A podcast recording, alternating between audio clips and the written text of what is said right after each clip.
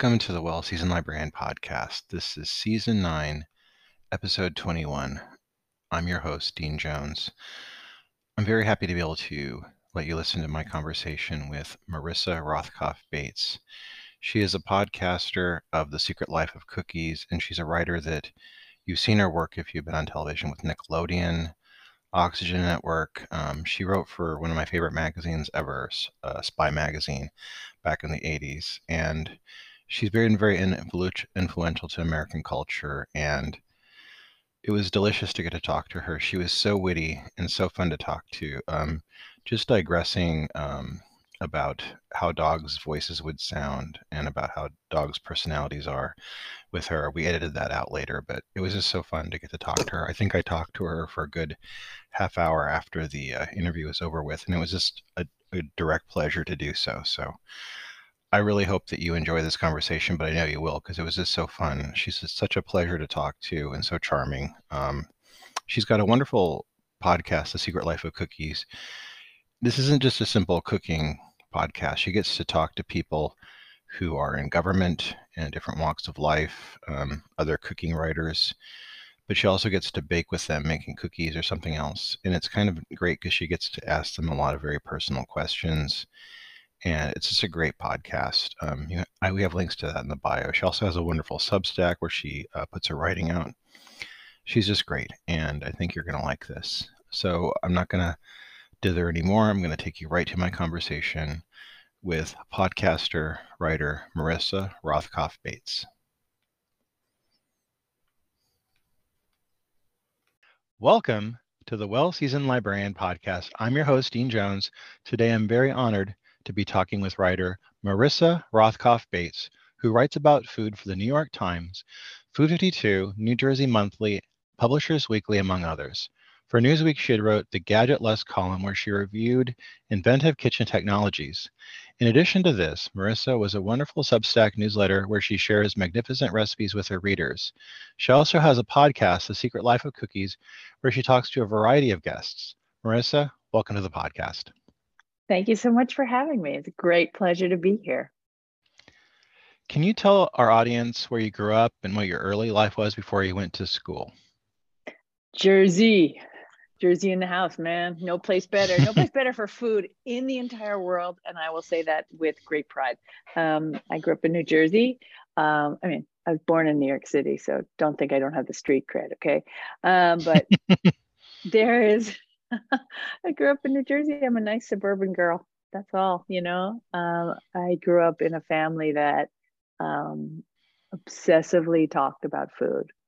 We thought about every meal before while we were eating one meal, we were thinking about the next meal. Um, it's just who we are. And uh, and to this day, my brothers and I carry on that tradition at what point in your life did you say, you know what, I'm a writer? When did that come to you? Uh, it, it, it was it was not some great blazing like no renaissance painters are going to be painting like my vision in the forest with like you know yeah. the pen between the stag's antlers or anything like that that did not happen to me uh, it was just like oh you grew up in our family well then you write because you know, like other, you know, oh, we're tailors. Oh, we're cobblers. Oh, well, if you can sort of scramble together a sentence, then you're a writer. Good. Um, my mother was a, a, writer and copy editor and editor um, and worked from home. When I was growing up, she worked from home. She kind of, um, so I, I watched her doing that all day long. my father was um, a scientist and professor, but had to write a lot. So he was always writing. And when he wasn't doing writing about science, you know, and experiments and things, um, he was coming up, he was writing poetry and writing novels. And it's just, you know, so I thought, well, I, I guess I can do this. So I'm, I feel very lucky to have grown up in that atmosphere. There was one thing in your bio that jumped out at me because I was such a fan of it. Uh, you were, you wrote for Spy Magazine, which I really loved, and I, I think I still have copies of it, and I really miss it. what was it like working with the spy team in those formative days in the 90s? Oh, it's funny. Um, it was actually in the 80s. Um, oh, that's right. Yeah, um, yeah, that's true. It was started in the 80s. Uh, and I say that because um, I, it only makes me sound older. No, uh, I say it because I was a sophomore in college and my mother sent me this magazine. She's like, look at this is so great. You have to see this magazine. Um, and I was like, oh my God, this is so funny. And I was like, I know I should ask for an internship there. And I wrote them a letter um, in one of those moments where I actually had my act together and was feeling all sort of spunky and sparky. And wrote a letter and said, uh, I think you need a, an intern and it should be me. And um, gosh, or it wasn't that obnoxious, believe me. Um, and they called me in and they're like, uh, okay, sh- uh, sure. what do you want to do? And it was very, it was just happening to happening to be at in the right place at the right time. And I remember um, George Kalogerakis, who is the guy who interviewed me, who went on to like, you know, be like, you know, the editor of the opinion page in the New York Times, or um, was like, I didn't really know about having interns or anything like that. So when you wrote the letter, I was just like, uh, sure, sure, whatever, you know. um, and it kind of worked out wonderfully. You know, it was an incredible team. Um, Graydon Carter and Kurt Andersen. Uh, Graydon, uh, who went on to do Vanity Fair. Kurt, who went on to do all sorts of things, including Studio 360 and write tr- tremendously wonderful novels. Um, it, it, you couldn't have asked for a more incredible team of people. And we were in the ninth floor of the Puck building on um, Houston Street, and we didn't like we didn't have air conditioning, and we were on the ninth floor of this place. So one of our oh, jobs no. in the summer in New York. Um, although Graydon and Kurt did have air conditioning, I want to be very clear about that. But we're the kind of we're the kind of bosses who would open their door and let some of the air conditioning come through. So you got to oh. give them points. They were good people.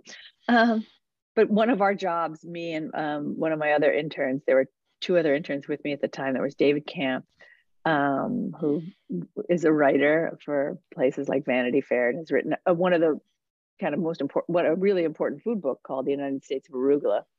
And Tylee Levis, who now runs an incredible inn um, in Vermont called the Wilburton Inn. Um, our jobs were things like go get us some ice pops. and then, you know, because it was so hot. Um, and uh, we did that, but we would also got to do great like reporting on stuff. It was really a, a truly wonderful um, event and uh, I mean ability. I mean place to be. Really, it was a truly wonderful place to be. And Graydon and Kurt would sneak us into the Time Warner Building library and me and David Kamp so that we could use their research file. Don't tell anyone. Um, which made us feel which made us feel very special. Um, and I went to work for them after college too. I did uh, graduate work and then um, like over Christmas break when I was sort of scratching my head and wondering just what kind of intellect, deep, profound intellectual pursuit I was going to take on next. They're like, "Hey, do you want to come um, research a book we're working on?" about um, the Spy 100, which is all about the world's most terrible and wonderful people, places, and things. And Donald Trump was always at the top of that list. I just want to point out, as in horrible. Oh, yeah. And Spy Magazine was the first place to go. That man, and that's where we um, crowned him um, the short-fingered vulgarian. I was going to mention that because um, that made me laugh so hard when I read that the other day. And I'd forgotten that you guys had wonderful uh, skewering nicknames for some celebrities. Do you remember any others uh, off the top of your head? No, not off the top of my head. Okay, I don't. Sorry. It was just him that I was. I mean, really stood out. Yeah, he's, he's pretty easy to easy to hate early on. Um, you you worked at, with Nickelodeon. Um, what did you do there, and what were your memories of this time period? I think you worked there. I think when it was in its formulative uh, period where it was beginning. Correct? Yeah, I, I I I have had the great opportunity, and sort of one of the things I really really like is working at startups. That's one of the things I learned early on, and um, I actually went to Nickelodeon because one of the people who worked at Spy was moving to Nickelodeon. I was like, hey, hey, can I? That would be awesome. I'd love to go work at Nickelodeon. And she's like, yeah, we're actually going to launch a magazine.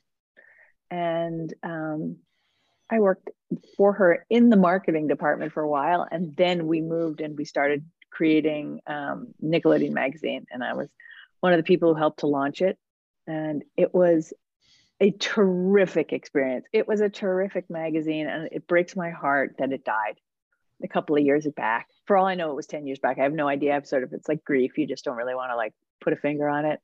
But we were creating a humor magazine for kids, all written by people who write for adults.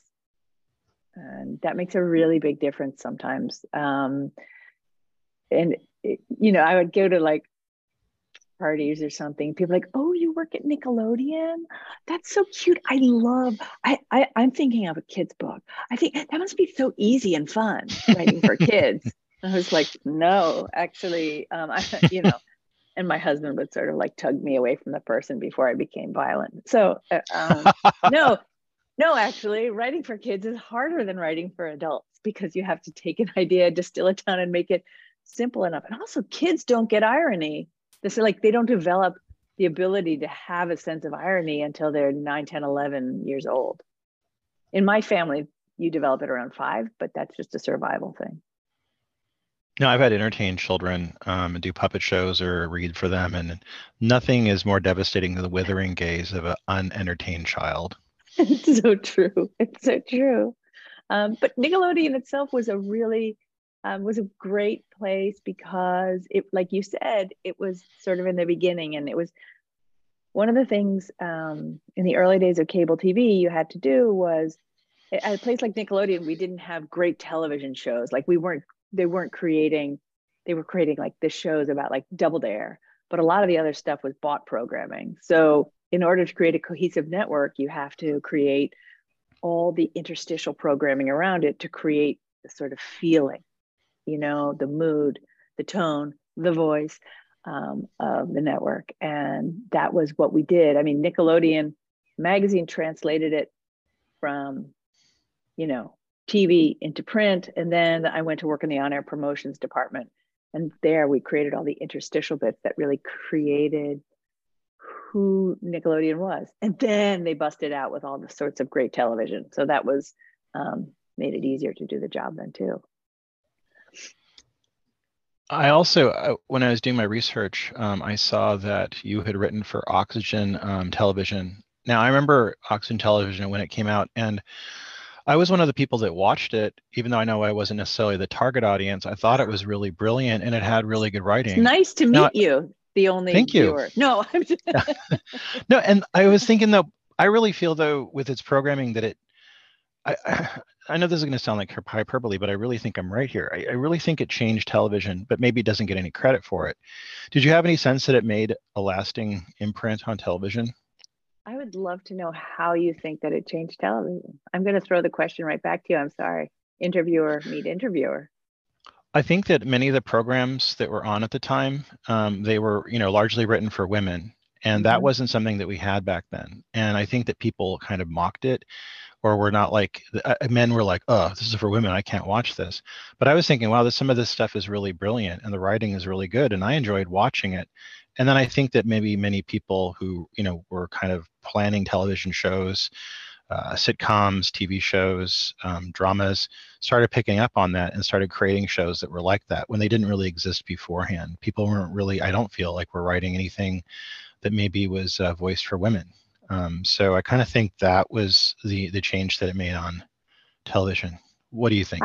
I I I'm so glad to hear that because that's exactly what the goal was, right? Um, I was part of the um, marketing team for Oxygen because you know there comes a point in every writer's many writers' lives in that, especially at that point in time, and now even more so, where in order to be a writer who got paid for your work, you also often had to work in marketing. and so one of the things I did was to help create the tone and the voice of the um, marketing side of Oxygen, which also helped inform the whole network, right? Um, yeah.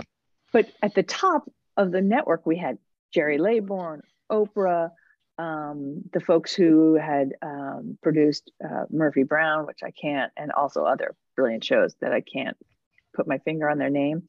Um, uh, but that group of people really obviously have a very good idea about what women what was lacking for women and i think maybe the problem was and we were reacting also to networks like lifestyle lifetime and we were right. trying to be the anti-lifetime but still for women and right. it it makes me sad that i think that my feeling is oxygen couldn't continue to exist as a women's network because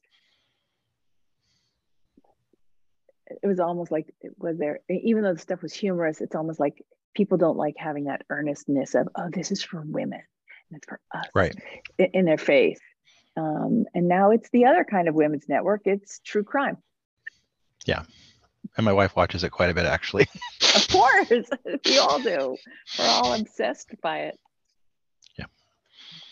now i saw in my research that you um you have a chef's qualification from the Institute of Culinary Education. What was it like getting this qualification for you, and what was this uh, period like in this study? Um, I decided to um, leave Oxygen. I'd wanted to be trained as a. I, I've always wanted to write about food, right? When I was at Nickelodeon magazine, I was like, let me do a piece on creating a slime cake, right? You know, my first yeah. foray into recipe development. And um, like I said, I always grew up talking and thinking about food. Um, so why not do something with this energy? Um, and I uh, decided that things were not going the way I wanted them to. I wanted to do writing that was much more focused on food and stuff. So I never went to the Culinary Institute of Culinary ICE. I never went to ICE um, with the thought of, I'm going to go work in a restaurant kitchen because I'm not right out of my mind, you know? Um, mm-hmm. And instead, I was like, I want to learn to, I want to understand cooking so that I can then talk about it with knowledge. I mean, in the same way that, like, I studied, you know, history in graduate school so that I could have a sense of how one studies history so I could do it properly. Right. Right. Um, I loved Very it. Nice. It was fantastic. It was amazing. I mean, my God. Um, if it gives you any sense of how much I liked it, within weeks of going to, I mean, this is sort of personal information, but let it just be a lesson to everyone. Within weeks of going, I finally became pregnant. Oh, with my husband, I want to point it was not like I found somebody at the school. I, I, want to be really clear about that. Oh, that didn't sound right. But you know what I'm saying? Yeah. my, my body relaxed. I was in a happy place. nice. you write about food famously, and you have a Substack where you share recipes with your readers. Can you talk about your love of food writing and some of the feedback that you've gotten from your readers over the years? Um, I think the greatest feedback I get from people is when, or the most heartwarming feedback for me is when people make the recipe. And uh, I think somebody wrote me about a recipe that had pumpkin in it back in November. And if you're out there, hi, I'm sorry, I don't remember your name, but you probably don't want me to use it anyway. Um, who's like, oh, you know, my husband hates pumpkin, but he approved of this recipe. I'm like, yes, I've converted someone. That's fantastic. That's my religion. if I can convert you to, um, my, my point in all of this is to convert people to know not so much new flavors, but more that you can cook, that anybody can cook that it's really just a question of being able to to have a clear clearly written recipe in front of you and have a little patience with yourself and i really want i'm on a big um, push to get people to and i'm going to open the door now for my to let my dog out okay beautiful dog by the way thank you he's a big fluffy um, and now he's chasing a squirrel and let's see if he'll catch it. Shall we wait? Shall we wait? Ah, another day where he doesn't catch the squirrel. Oh, poor guy. I don't mean to make fun of him. He tries. Good day for the squirrel, though. Good day for the squirrel. The squirrel's like, yes, chalk another one up. um, so I, I, to get back to my Substack, I really would like to create recipes that um, encourage people to cook, to let people know that, you know, there's a everybody says, well, I'm afraid of baking. Be-. Many people say, because I'm afraid of baking because if, if everyone tells me it's chemistry, it's a science, and I can't I can't stray from anything. And I say, well, actually, there are things you can do. You know, I would keep basic proportions of flour and sugar and butter together. But, um, and I don't think uh, my friend Rose Levy Beranbaum likes it when I say this, but there are other, you can stray a little. You can off road it. I'd prefer if you cook the recipe the first time the way it's written, but then see what you can do. Your chemistry teacher is not in the kitchen with you. And I had a nasty chemistry teacher. So I just dispute all of that. Now you mentioned uh, Rose Levy Beranbaum, and uh, she introduced us. I I, I want to ask you, outside of Rose, who are some of your favorite food writers? who isn't my favorite food writer? Um, I I like to go back in time a little bit when asked this question, mm-hmm. and say that um, Mrs. Knopf, Mildred Knopf, um, wrote some books in the 1950s. She was the sister-in-law of Alfred of publishing fame. And oh yeah, she wow. Wrote, yeah, and she wrote books called "Cook My Darling Daughter Cook." Um, that's one of them, and they're the most relaxed, wonderful, um, personal cookbooks. It's not something you always feel like you get in in that time period. You know, they're not very they're just formal enough in that you understand the recipes, but uh, and also the recipes sort of jive with my sense of like what would be delicious. Everything is a cream cheese pastry, you know, like there's always like cream cheese dough and you're always rolling jam into it, right? Very Hungarian sort of influence. Um, she has a whole chapter on strawberries uh, that I, people didn't do that then and so I, I yeah. just I love her tone and her recipes are still fantastic. You know, you look at some old cookbooks and you're like, I'm not going to use four pounds of lard in there like they add. I don't. A dozen eggs now would you know mean I had to like turn in both my kidneys, right? So you don't want to cook like that.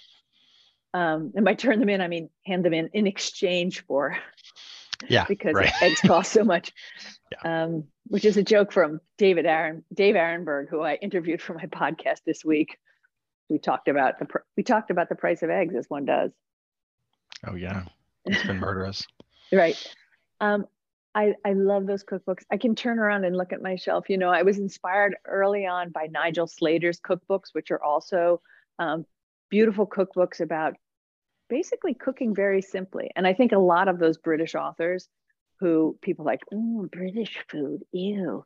These people were doing things, we're, we're talking about food in its simplest, purest form and, and homiest form yeah. before we got there in the United States. And that's why I, I love Nigel Slater's books. Let me turn around a little bit. Um, I, I, I like all my cookbooks. Um, um, and sometimes I can tell you who I don't like because they're overwritten. Obviously, I like uh, Mollie Katzen. Um, I'm a big fan, as many are, of Ina Garten because she writes those same kind of simple, anyone can do it recipes. Yeah. Um, and in my later life, I have become a su- super fan. I mean, I'm a super fan of Mollie Katzen's anyway, but the Moosewood cookbooks still cook up first rate recipes. I, I think she's very. Um, nobody speaks enough about her. I really love her work, and um, I'm a huge fan of hers. Uh, yeah, she's also like a really good person. Um, yeah. One of the people who it, it's um, whose Substack I really like, and I mean, she also happens to be a nice person who I know, but I really like uh, Emily Reese Nunn's uh, Substack about salad.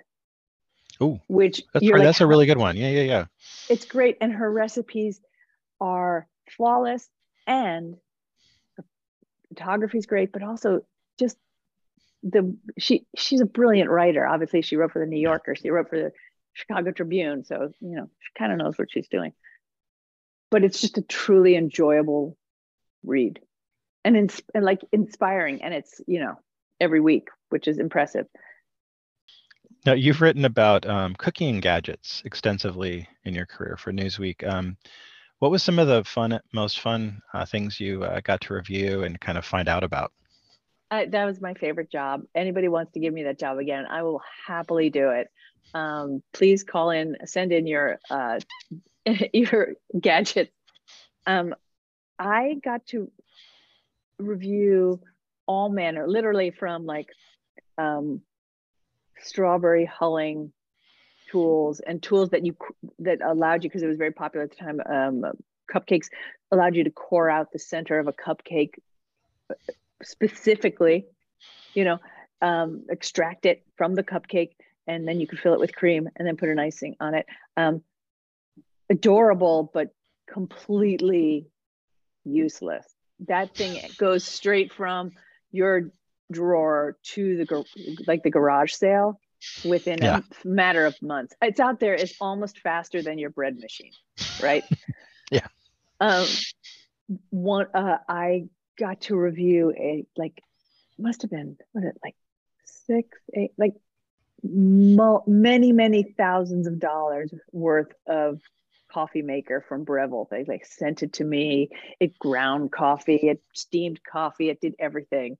I had to I had to return it, which was a bummer, but you know, journalism, it's fair. Uh, but what a magnificent experience, right? A few of the things that I reviewed, I am still absolutely in love with today.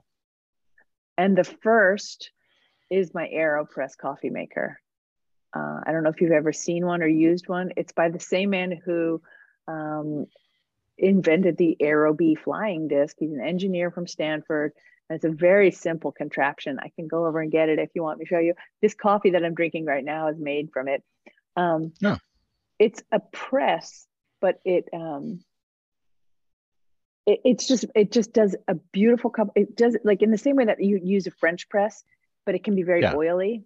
This does it so quickly and um, by pushing air out of the way that um, it has no oil right? There's oh, no nice. bitterness and there's none of that. And it really takes away the acidity that you get with a lot of coffee. Right. Um, so for me it's a great thing. Very sensitive stomach. Um, the other thing is i wrote a review of an air fryer and this was like I don't know, just when they were like coming into the market, the earliest ones, like from Philips, they were very popular at the time in Asia, but not here. And I reviewed one and was like, mm, why would you want to put this on your counter? Mm, it makes the French fries look weird. Uh, it does a nice job with like shrimp wrapped in bacon, kind of crispy. Oh, it does a nice job with chicken nuggets. Uh, and I was like, but I don't see why you'd want this. I come before you corrected. I was wrong. And I love my, I, this, I have the same one, my Philips air fryer. She is my friend. Every day we get together, we do great things together, and she's wonderful. From reheating great New Jersey pizza, let's go back to Jersey. From reheating great New Jersey pizza, it's brilliant at doing that. Putting it in the toaster oven, meh. The air fryer, you get crispy, you get that sort of intense heat that you want. Um, to roasted vegetables to the falafel that I buy for almost anything that you buy at Trader Joe's is made even yeah. better by your air fryer and without having to think a whole lot. Like I literally can, you know, before I, you know, ha- before I go out and teach or whatever I have to do, throw some in, turn the thing, walk away. Ta-da. It's a little magic and it's delicious. So I stand corrected and I love it, and everyone should have one. Everyone should have one over an instant pot. There, that's my um, controversial statement of the day.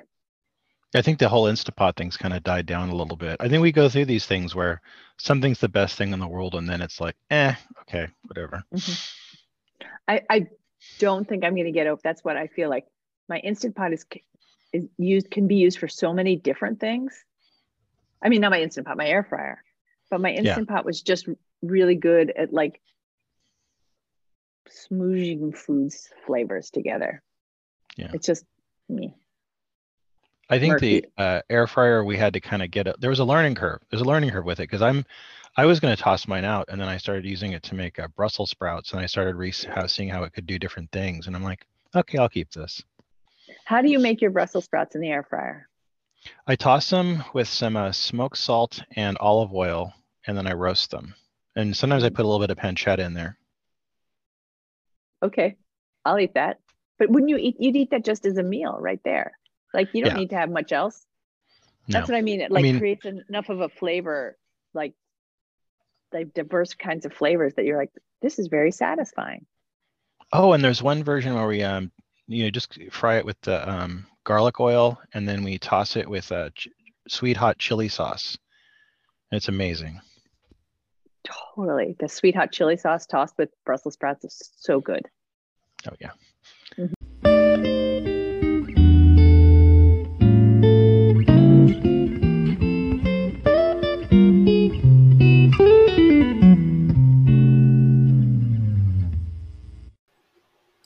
This episode is sponsored by Culinary Historians of Northern California, a Bay Area educational group dedicated to the study of food, drink, and culture in human history. To learn more about this organization and their work, please visit their website at www.chnorcal.org.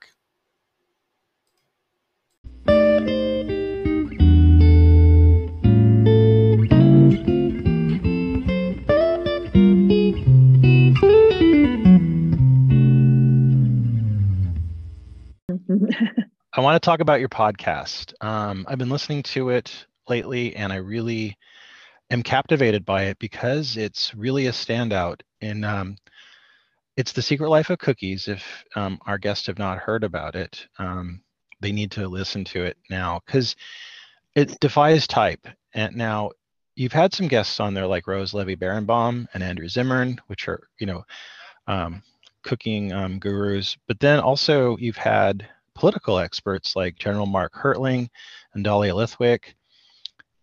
Tell us this audience, can you please describe this podcast to our audience? Because it's very kind of singular. Yeah, uh, thank you. I'm. Um, how would I describe the secret life of cookies? Very simply put, it is talking to the experts of the day in their field about what's going on in politics and the world and culture and the arts.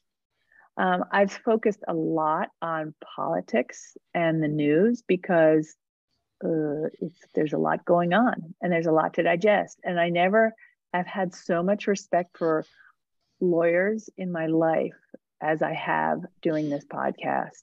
Um, I don't think any of us as Americans have had to understand the law quite as much as we've had to over the past number of years because of some of the hijinks going on in um, our government with Trump. And um, that's a you know very broad statement right there.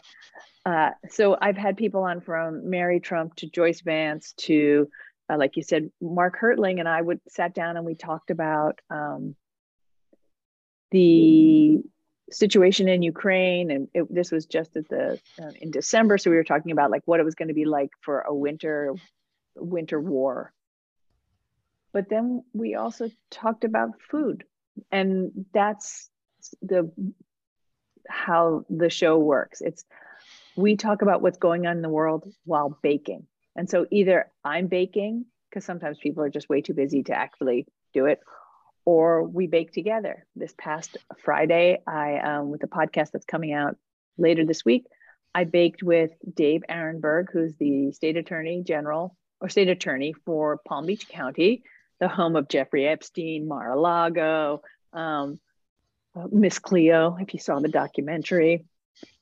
And he and I baked together while talking about these major issues that have been going on and also like trying to figure out who like which would be the indictment that was what was going to be the first indictment against Trump which are the sure things and which are the don't don't count on it and we were making cakes for our dogs at the same time so I was mixing up a whole wheat carrot pumpkin number, and he was mixing one from a box mix. Um, sometimes we bake together, and sometimes we don't. But every time we do, I, we do talk about food because I think it's it creates. I mean, you, I mean, I'm sitting in my kitchen right now talking to you. How many Yeah. great conversations do you have with like your guests? You always end up congregating in the kitchen. It sort of Right. makes a more relaxed space for topics that really I think have been getting us all, many of us, very, very um, anxious and concerned. And so I wanted to create an atmosphere where we could talk about these and sort of do a little occupational therapy with cooking. What I like, I think, most about the podcast is that it gives us a chance to see different facets of people. And when we watch things on TV, like say Firing Line or something, we will they're just they're just talking about a topic. They're not talking about themselves. They're not they're not showing that you see one side of people. And I think mm-hmm. that like it's like that with uh, I think cooking authors too you know, people that uh, read Rose Levy Beranbaum may not know that she also was going to be a ballet dancer at one point. Mm-hmm. She's highly intelligent. She's very well read. She's an amazing, funny person, and we don't always get to see those facets. Well, who's I think the guest that surprised you the most and kind of like opened up on your podcast? Um, I would actually. I mean, you mentioned General Hertling, and I have to say I was a little bit nervous before that interview because I thought, you know, I can read as much as I possibly can. As you know, as a journalist, you're sort of trained before you interview somebody, right? You do a lot of research beforehand, and yeah. you try and have enough knowledge that you can evoke answers out of people. Um, but there's a point where you know, I was not the you know NATO commander for North for Europe sort of thing for America, right? United States for NATO, like General Hertling was, or um, I may be messing up his title. So I, I might want to let you know what it really is. Um, but here we were having these really intense discussions about what's going to happen in Ukraine and what has been happening in Ukraine and what the possibilities of um, were are going to were going to be for Russian uh, attacks on Ukraine over the winter and how the Ukrainians would fare. And that's a very intense conversation. Yeah. Um, and we also managed to talk about and uh, you know i don't do it in a very i don't i'm not clunky about it right? Like it could be really like and now tell me what you like about cookies. You know i i, I try not to do that obviously. That's one of the skills.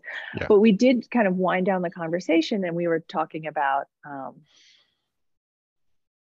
i said to him something about chocolate chip cookies because i'm working on a project about chocolate chip cookies. And the whole demeanor of this general changed, absolutely changed because he started talking about his wife and how she makes the absolutely best chocolate chip cookies in the world and how they just gone to visit their grandchildren and how she'd brought all the ingredients for chocolate chip cookies with her to the grandchildren because she wanted them to taste just like they should and not have to mess around with any local ingredients that they had and how she'd made them and he didn't even get one of them. They'd eaten them all before he could. you, you were looking at like this very serious general or retired general as a grandpa who loves eating cookies, right? And adores his wife. So you get these different perspectives of people that is it's just really nice. Um, and also sometimes you can see people who are incredible experts, maybe they aren't experts at baking. And so they show a little chink in their armor as well. And that's that's a nice way to see people, especially if you've sat there for the past three years glued to them in front of the television going, tell me everything, tell me everything. And then you realize, oh yeah, they go home and make dinner too. Stuff like that. I found podcasting to be very transformative. I've really enjoyed getting a chance to talk to people, and I find it's had a huge impact on my life. How has having this podcast affected your life, and, and how has it kind of changed your perspe- perception, if it has? Uh, um, I don't like when people make fun of podcasting, first of all, because I think podcasting is a number one, a great thing. There is that sort yeah. of feeling where it's like, oh, what are you going to do next? I think I'll have a, you know, in the way actors, you're like, what do you want to do next? We're like, I'd like to direct. It's like, yeah. so what would you like to do next, writer? Have a podcast. so it is sort of the butt of a joke. Um, I have, I love being able to be the educated naive if you know what i'm saying um, yeah. and go into an interview situation with somebody and really get to ask all the questions that I think people at home, in quotes, um, are asking themselves. Those follow on questions that you can't get because Mika Brzezinski on Morning Joe only has two minutes to talk to them. Right. Um, and we have the chance to go more in depth with things. That's really important to me. And I think um, it's something listeners want as well. You know, I'm always trying to be act as the as the average listener. Um, and it's really made me respect also how much um, discomfort people have with cooking and um, how I want to make it. I want people to, first of all, to be able to understand what's going on in the world better. And I want them to be able to cook um, with less fear. So those are two big things, but those are like the two biggest things that have been going on in in the world. Like I want people to understand what's going on in the world. It's so important right now. I think we've been through a very, very tumultuous time. And if we don't understand more, we're going to keep going through tumultuous times. Um, and we really have to get a hold of as much information as we can. That's what I'm hoping to do.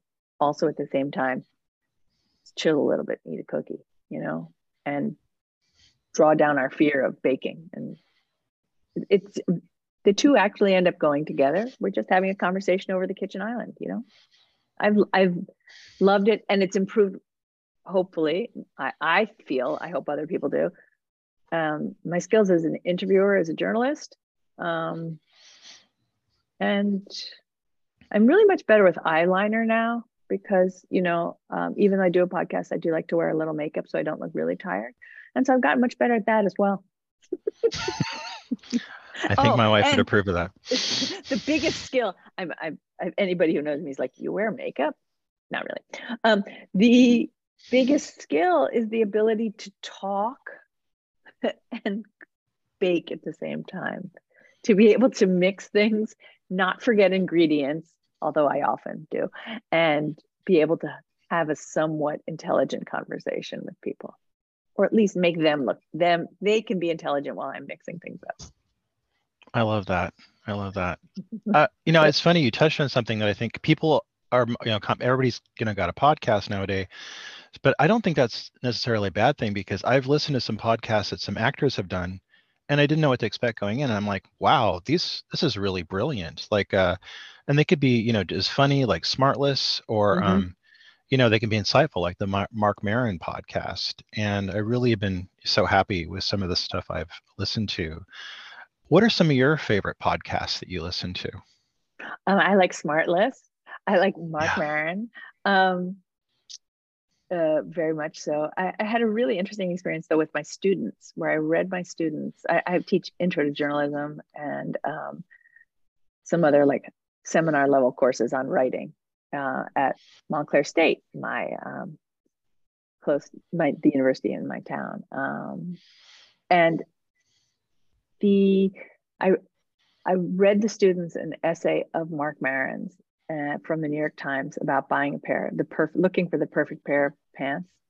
It was so interesting. I like because we went through it paragraph by paragraph, and I said, "So, what do you think of this guy?" After the first two paragraphs, I'm like, "It sounds like he's um, a middle-aged guy having a mid- midlife crisis."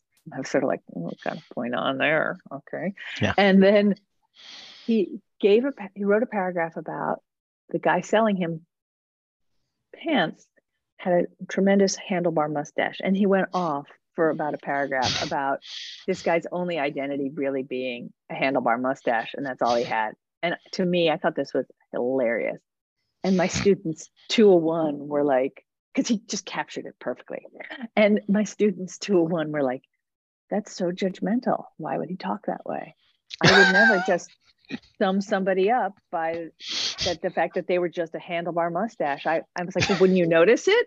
And they were like, no, I wouldn't know. I mean, I'd notice it, but I wouldn't like make it the focus of my conversation about the guy. And I was like, oh, we are such bad people. I'm sorry. Um, so it's important to stay in touch with um, younger people so that you know uh, how people it's just people kids are changing the way they think about things and the way it's very different to the way we think about things. Um, those are two of my favorite podcasts. I'm a big fan of the Maintenance Phase podcast, which takes apart um, dieting myths. Oh. Two great hosts. Um, let me pause for a second. What the other ones I listened to? I've been really getting into like there's of ones that um anything that kind of breaks down um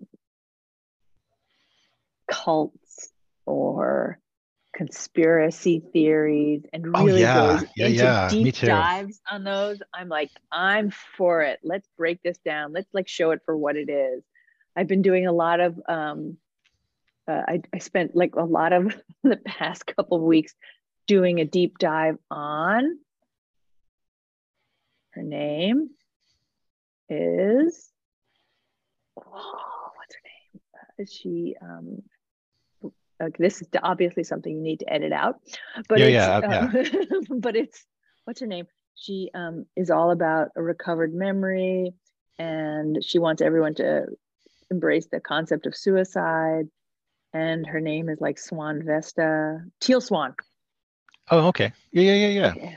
So let me just say that again. So over the Okay. past couple of weeks, I have been going deep on the topic of Teal Swan, who uh, is a, some might call her a cult leader, some might call her a religious figure, some might call her someone who has brought a lot of hope to people. Um, I'm not going to express my opinion here, but fascinating to go deep on her. That's all I'm going to say. Did you uh, hear Mark's um, interview with Courtney Love? No, I haven't. Yeah, it's uh, it's something to behold. You might want to check that out. Well, the person who benefits the most, the pe- the the it's not a person. It's my dog that benefits the most from podcast recommendations because the more interesting, the more enticing the podcast, the more likely I'm to stay out walking my dog longer and longer so I can heal the entire podcast in one go. Oh yeah, they're great for that. I love them on drives, and yeah, walking is really good. It's a good one. So I look forward to my dog looks forward to me listening to Courtney Love. Thank you. Yeah, Uh, you're gonna enjoy that one. Um, so, Marissa, my last question is, what is next for you? um, I'm gonna uh, finish my cup of coffee, and then I'm gonna change into grown-up clothes, and I'm going to go teach my intro to journalism class. And we're gonna talk Nice. about we're gonna talk about the lead in in, in traditional newspaper writing, and talking about traditional newspaper writing with 20 year olds is interesting because they're not really accustomed to traditional newspaper writing, let alone a newspaper in paper form. So, uh, you know, I've had a number of students when I'm like, tell me what news sources you're going to follow so that you can be up to date on the news. I had a student tell me they were going to follow The Onion. And I appreciate that because The Onion is its own sort of view on the news, but not Yeah. a news source. And um, the Daily Mail, also very popular. No, not a news source. Um, so there's that sort of explain that has to go on. What else I'm going to do? Um, every week I'm working on new recipes for my pod for my Substack and my podcast, but I'm actually working on, and this is also like, so actor, what do you want to do next? I want to direct. So food writer, what do you want to do next? Um, I'm working on a cookbook proposal. Excellent. Good to hear. I was hoping about that. so that is very briefly, I mean, very, uh, sorry, that was a very long answer to say, yeah, I'm working on a cookbook proposal. And that comes with its a host of old challenges that someday when you have more time, we can talk about. But the publishing industry is a challenging place to be. I would like that. I like to have it back to talk about that. I, I talk about that with my guests a lot, and it's a, I think one of our most popular topics. do you have any do they have any like thoughts or insights i mean is there a way to because there are all these like new sort of like hurdles that you have to jump oh how many people do you follow you on twitter how many people follow your podcast how many people do this and i don't know if that is the best way to find the best cookbooks Yeah, and then I, I yeah, I think th- there's like a lot of challenges to kind of marketing and getting your cookbook out there. And I think people think that like a, a library is just going to pick it up, a bookstore is just going to pick it up, and that's not the case. And it's very finicky and tricky. And I, I see that from people. I, I have an article I written about how to get your book in a library, and I don't think a lot of people realize it just doesn't happen automatically. It's it's a process. Um, I'd love to talk about libraries at some point as well too. Maybe Yeah, I'll let's have you back I, on. I'd love it because I go to my library a lot and I feel it's a bit of a ghostly place. It's a place with a lot of ghosts. I mean, um, Yeah. It's it's my favorite place to be. Is Good. the public library, and I want to know how I make it people who are younger than my me how I make it their favorite place. Well, that's my everyday challenge, and that's a big challenge. Yeah, we could have a whole discussion on that one. I'd love to do that. I would love to do it as well. Marissa, I want to thank you for being on the podcast. I'm going to have links to your Substack and your podcast in the bio. Thank you for being on the podcast. Thank you so much for having me. It's been a real pleasure. It's lovely to talk with you. I've been That was my conversation with writer podcaster Marissa Rothkopf Bates. We have links to her podcast, The Secret Life of Cookies, as well as her Substack in the bio. On Friday, we're going to be talking to the Great American Bake Off winner, Tina Zaccardi, also of the website Tina Zaccardi Bakes. She's going to be on on Friday, and I had a lovely time talking to her as well. So please check that out. Until then, I hope you're having a great week. Maybe you've cooked something from one of the guests I've had on the show. Um, we hope that you're having a really great week and keep on cooking.